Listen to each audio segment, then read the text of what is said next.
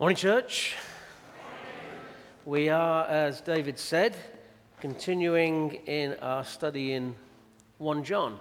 And today we're in 1 John chapter 2 and verses 18 to 17.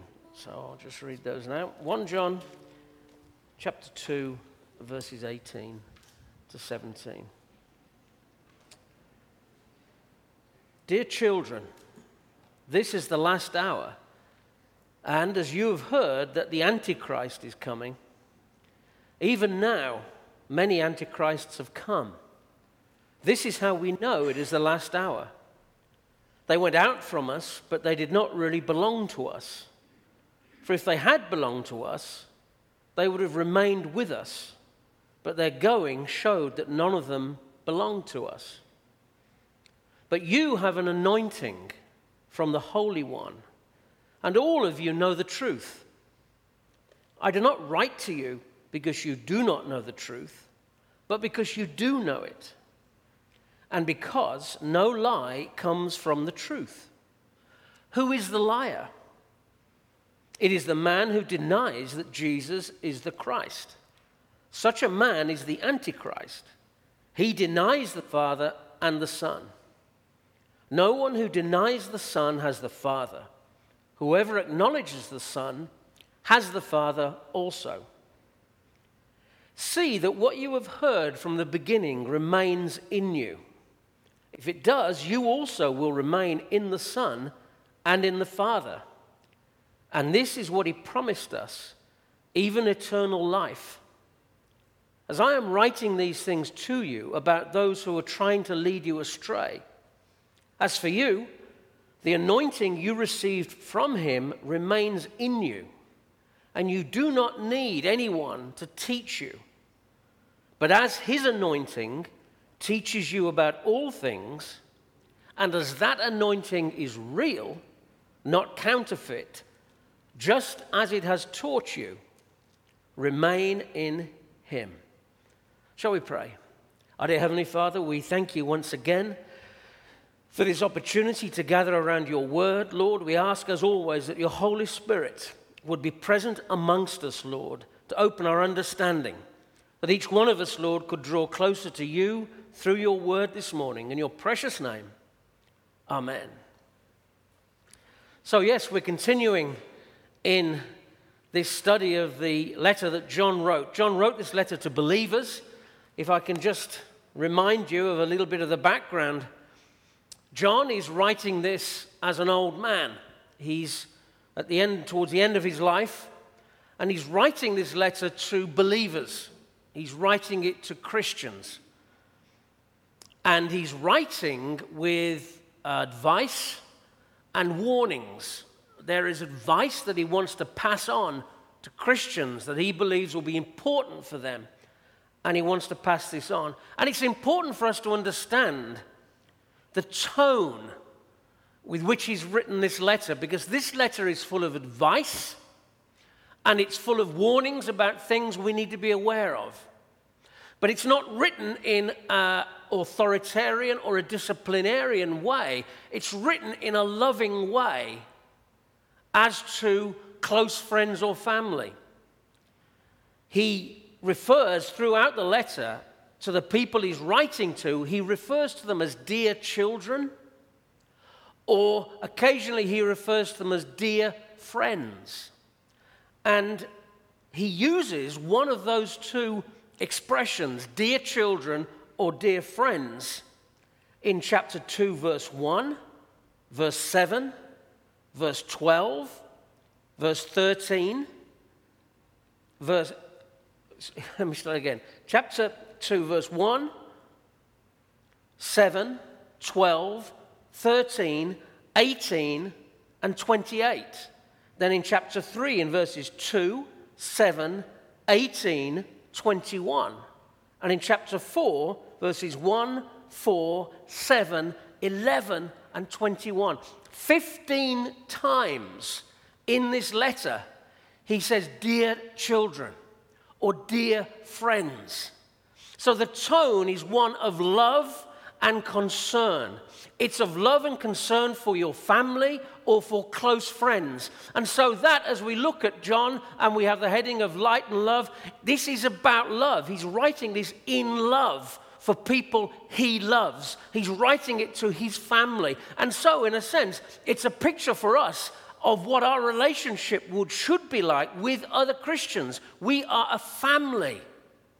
We shouldn't be, those of you, I mean, we all have families, those of you who have kids, I was about to say, we shouldn't get angry with members of our family. I'm not sure I could completely say that I've done that during all of my married life with 3 kids. But you know what I'm trying to get at.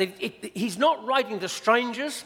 He's not writing in an authoritarian way. He's writing to other believers. And he wants to pass on advice about things that he says are out there in the world that you should know about. Sometimes we find it difficult, don't we, to take advice. We might interpret it as criticism, and it gets our backs up, and we don't like it, and we've already dug in before the person has chance to finish what they want to say. On the other side of the coin, sometimes we can be a little bit too urgent in our advice. You know, we can be a bit harsh sometimes. Christians sometimes can be judgmental. There, I've said it.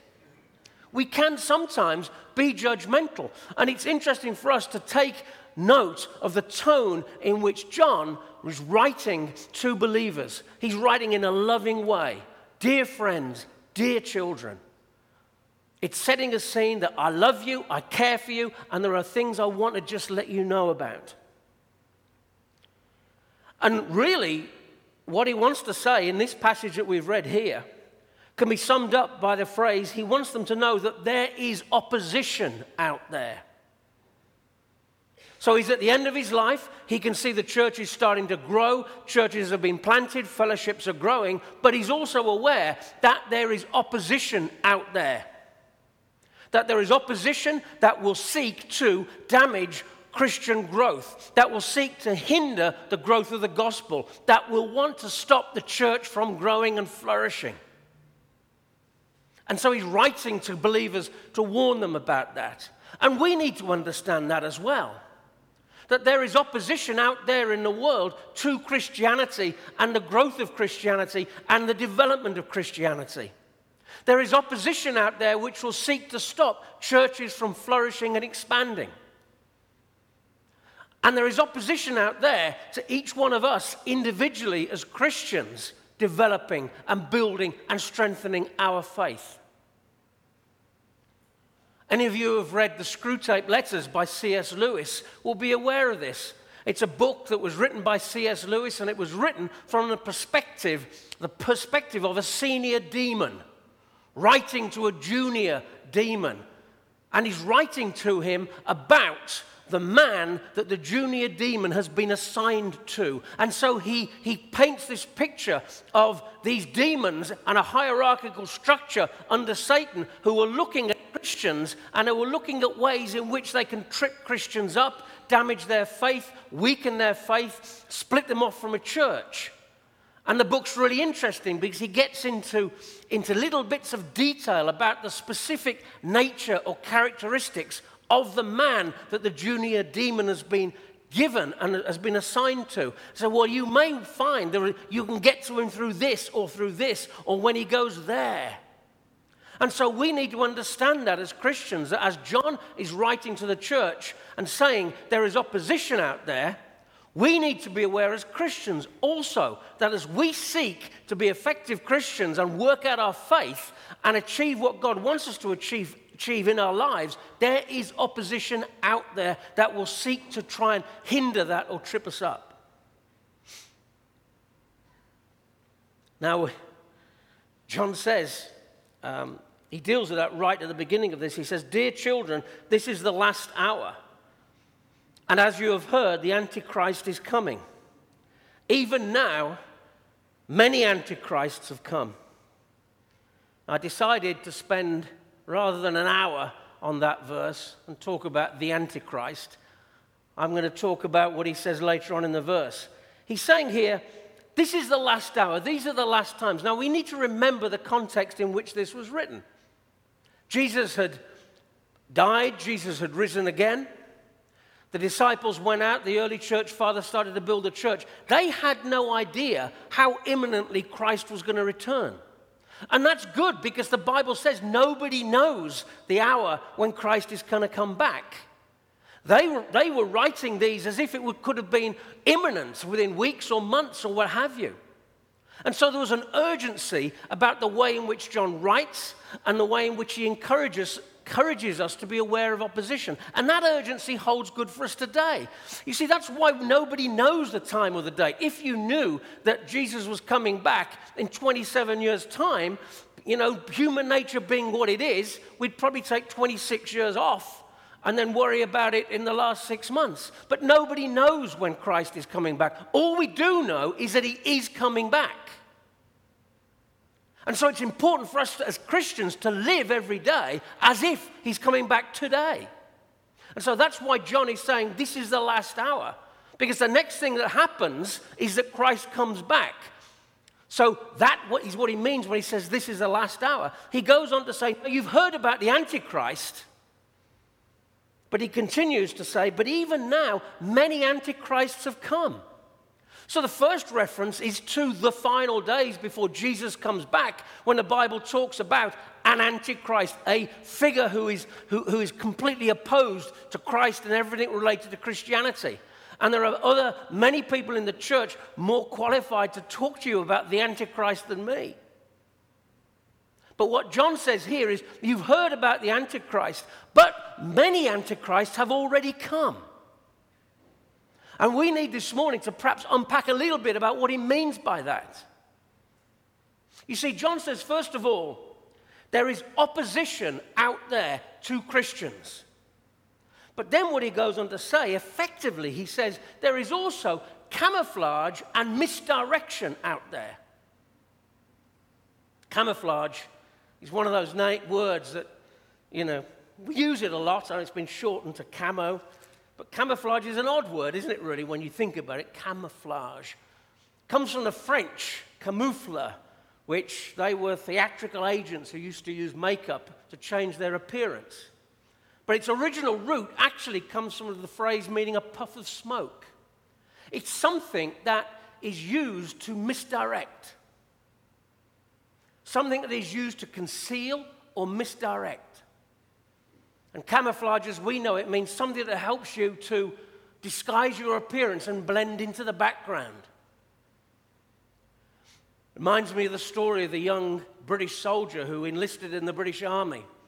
And he's 2 weeks into boot camp, and he's getting some lunch one day in the mess, and his commanding officer comes up to him and says, "Watkins, I don't remember seeing you this morning at camouflage practice." He said, "I know, sir, I was really good, wasn't I?" But there's camouflage and there's misdirection out there. That's what John is saying. Because he goes on to say, when he said, they went out, he said, even now many antichrists have come. They went out from us, but they did not really belong to us. For if they had belonged to us, they would have remained with us, but their going showed that none of them belonged to us. Now, these are tricky words to understand at first reading. But what John is saying here, he's talking about antichrists, people who are against Christianity, against Christ. He's saying many antichrists have already come. And he then says some of them went out from us, and we thought they were the same as us, but then by their actions and the fact that they left us, we realized they weren't the same as us. So we now, not only do we have to acknowledge and understand that there is opposition to us as Christians and opposition to us living the kind of life God wants us to live, but also that opposition is subtle and is capable of camouflage and misdirection and making it look like something else. I had an interesting example of that this morning because we stayed in my son's apartment last night. He has an apartment in Torrance. And I got up early this morning and I am clumsy. Anybody who knows me, I am clumsy. I mean, it's a cross I've had to bear all my life. But I was particularly concerned this morning when I got up that I didn't want to wake my son up. He's asleep on the sofa bed in his living room. So I was being extra careful, tiptoeing around, not making a sound. I was like a ninja. And then as I walked back into the bedroom, he's got one of these things that stick off the door to stop the door slamming the wall, and I accidentally caught it with my foot, and it went twang. I mean, honestly, such a loud twang that the whole apartment reverberated with this boinging noise. And you see, that's the thing. It made me realize there's a huge difference, isn't there, between a slight scraping noise you hear at night or a creak, which could be anything, and a colossal great twang, which means that's Dad getting up and trying to be quiet. And in many ways, it would be much easier as Christians trying to make our way in our spiritual life if every obstacle to us was a great loud twang and was obvious. But it's not. John is saying there is subtlety and there is misdirection and there is camouflage out there. So you've got to be really, really careful. And he seems to be saying, listen, we ourselves have been fooled in our church because there were people who came in and we thought they were the same as us. But it was only later, and he doesn't specify exactly what they did, but he suggests that it's only later because of things that they did that we parted company and they went out from us. But at some point, they were in that fellowship with him. And they were not discernible at a glance as to whether they were true believers or not. And so John obviously was concerned by the fact that this happened in his fellowship. And so he's writing to believers everywhere, dear friends, dear children, and that includes us. And he's saying, be careful, because everything might not be as it seems out there in the world. In other words, the message for us is, once we come to Christ, once we've accepted Christ and we're Christians, we then embark on a process of sanctification, where we are required to live as God would have us to live and to be witnesses to other people and to avoid doing things, saying things, getting involved in things that don't sit with God, what God wants us to do. Satan, on the other hand, is desperate. First of all, he wants to stop people from becoming Christians. Once they become a Christian, he then has a secondary objective, which is to make them an ineffective Christian, to find out any way in which he can knock that person off the path that God wants them to walk on. And so it's a sobering thought for us this morning that we have to be careful. We have to look out for opposition that is there seeking to knock us off our spiritual path. And we need to be aware that sometimes that opposition can disguise itself as something good, can camouflage itself as something attractive, something useful and helpful. We have to be careful. There is camouflage out there. There is misdirection out there. And John is saying this camouflage and this misdirection, it does not have a good motive. It has an evil intent and an evil motive. He makes that clear at chapter 2 and verse 19. If they had belonged to us, they would have remained with us. But their going showed that none of them belonged to us. He talks about them leading us astray. He talks about them wanting to actually take us away from what we believe. Jesus himself warned of this in Matthew 24:24. For false Christs and false prophets will appear and perform great signs and miracles to deceive even the elect, if that were possible. So that's the warning. Things may not be as they seem. And we live in a world where we are possibly more susceptible to external influences than any generation that has ever lived. Because at no stage in our day, unless we make the active decision to shut off every electronic device that we possess, at no point are we safe from a communication coming into us. A text message, an instant message, a social media post. The marketing technology world out there is so sophisticated that our movements can be tracked. Wherever we go on the internet, we leave a footprint. And those footprints allow companies to use software to target us wherever we go. Whatever sites we visit, whatever interests we have you ever noticed how adverts pop up when you're looking at things and they might relate to something you have an interest in or another website that you looked at? Everywhere we go, now, in the electronic world in which we live, we are tracked and people can follow us and send messages to us. Some of that's good, but some of it gives space for wicked intent. So now you can get deep fake videos. You can receive videos that look like it's the person in the video saying something, but they've been faked, they've been re-engineered.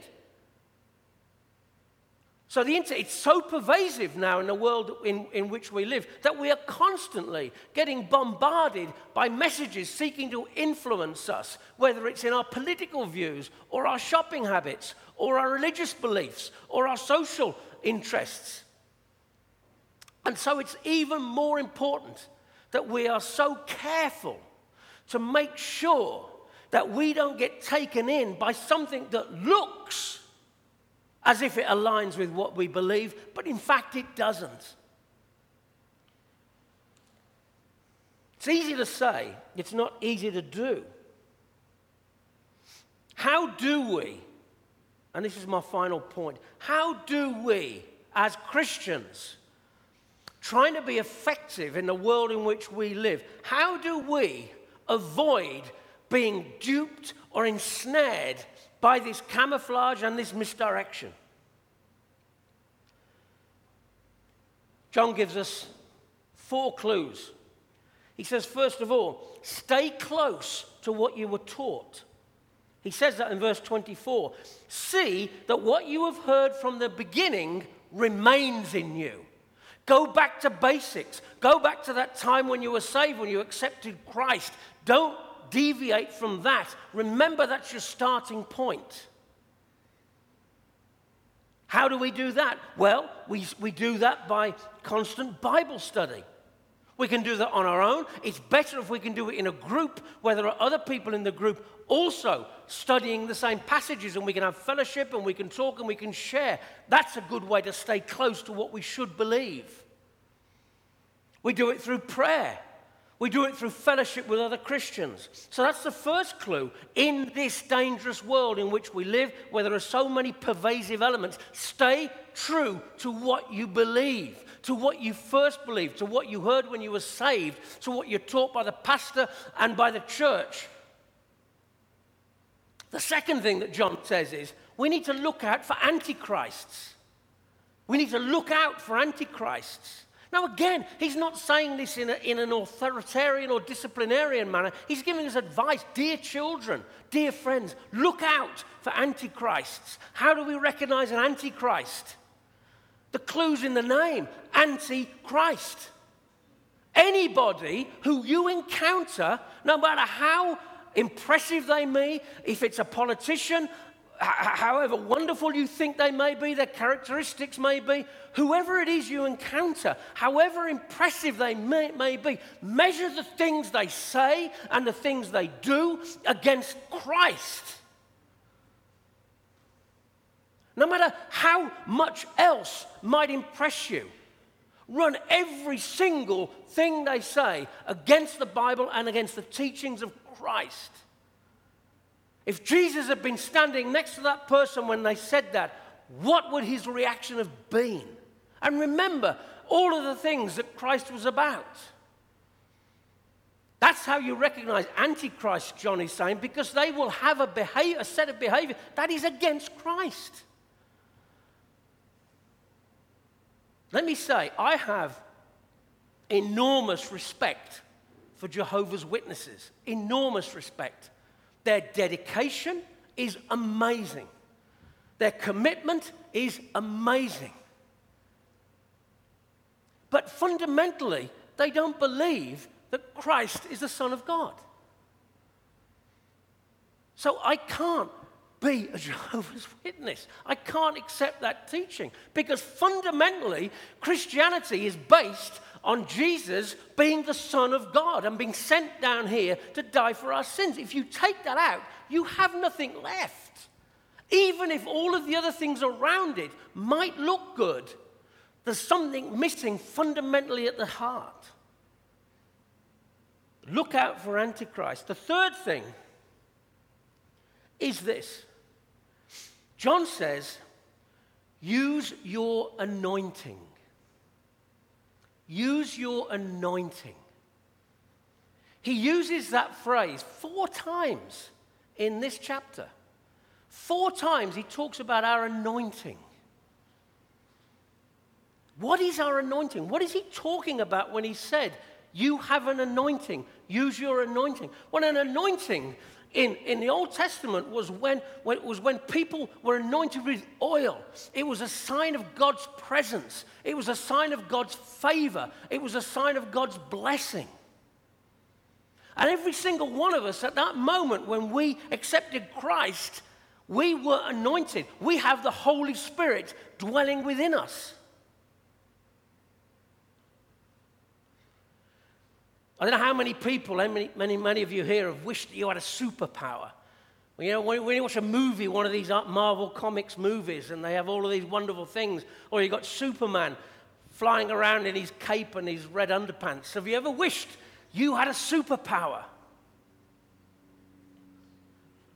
Every one of us who's a Christian has a superpower.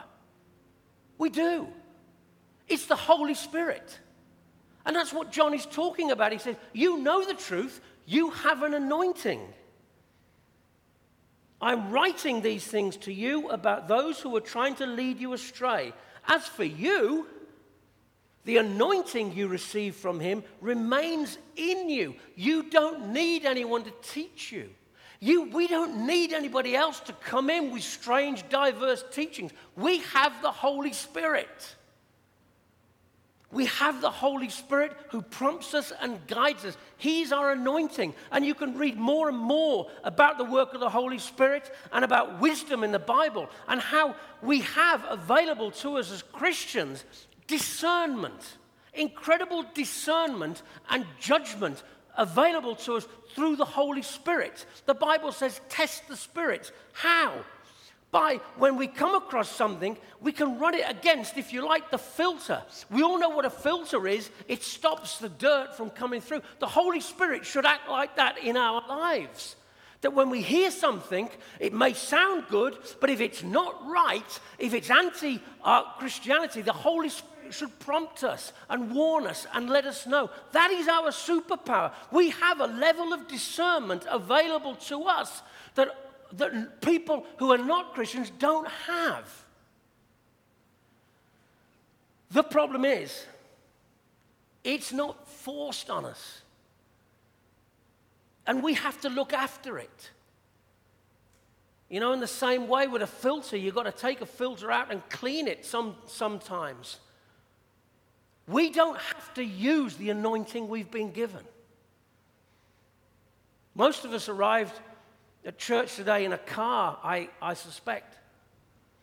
I doubt whether any of us pushed the car here. We got in and drove it here. To push it here would have made no sense.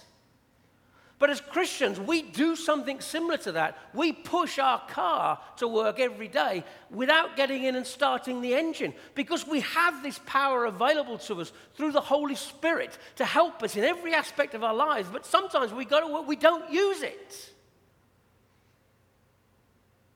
John says, when he's talking about our anointing, he says, remain in him. The Bible says, don't quench the Holy Spirit. The NIV version of that says, don't put out the Holy Spirit's fire.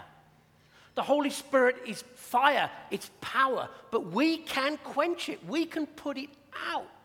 How do we do that? By living in a way that is not honoring God, by failing to read our Bible, stopping coming to church, stopping praying, going to places we shouldn't go, listening to things we shouldn't listen to, spending time with people we shouldn't spend time with. All of those things will put out the Holy Spirit's fire, and that means it's harder for the Holy Spirit to warn us when we are faced with something that might look attractive, but in fact isn't. So, to close, because I've gone on a bit late and I'm sorry. It's a tough world out there that we live in. And as Christians, God wants us to make an impact for good. We have to be careful. We have to acknowledge and be aware there are things out there that will try and trip us up as Christians and weaken our faith. But the more that we can remain close to God, close to the things we know, the more the Holy Spirit will be able to work in our lives, and the more the Holy Spirit will be able to warn us and prompt us and give us wisdom and discernment to know when something out there is actually harmful and not positive for us. That's the message John is giving to us this morning. Shall we pray? Our dear Heavenly Father, we thank you once again for your word. We thank you, Lord, for the reminder that there is opposition out there, Lord, and that opposition is subtle and devious. Lord, we thank you that each one of us has an anointing. Help us, Lord, to stay close to you in order to protect and preserve that anointing, that we might know, Lord, what is good for us and what is something we need to stay away from. In your precious and worthy name, amen.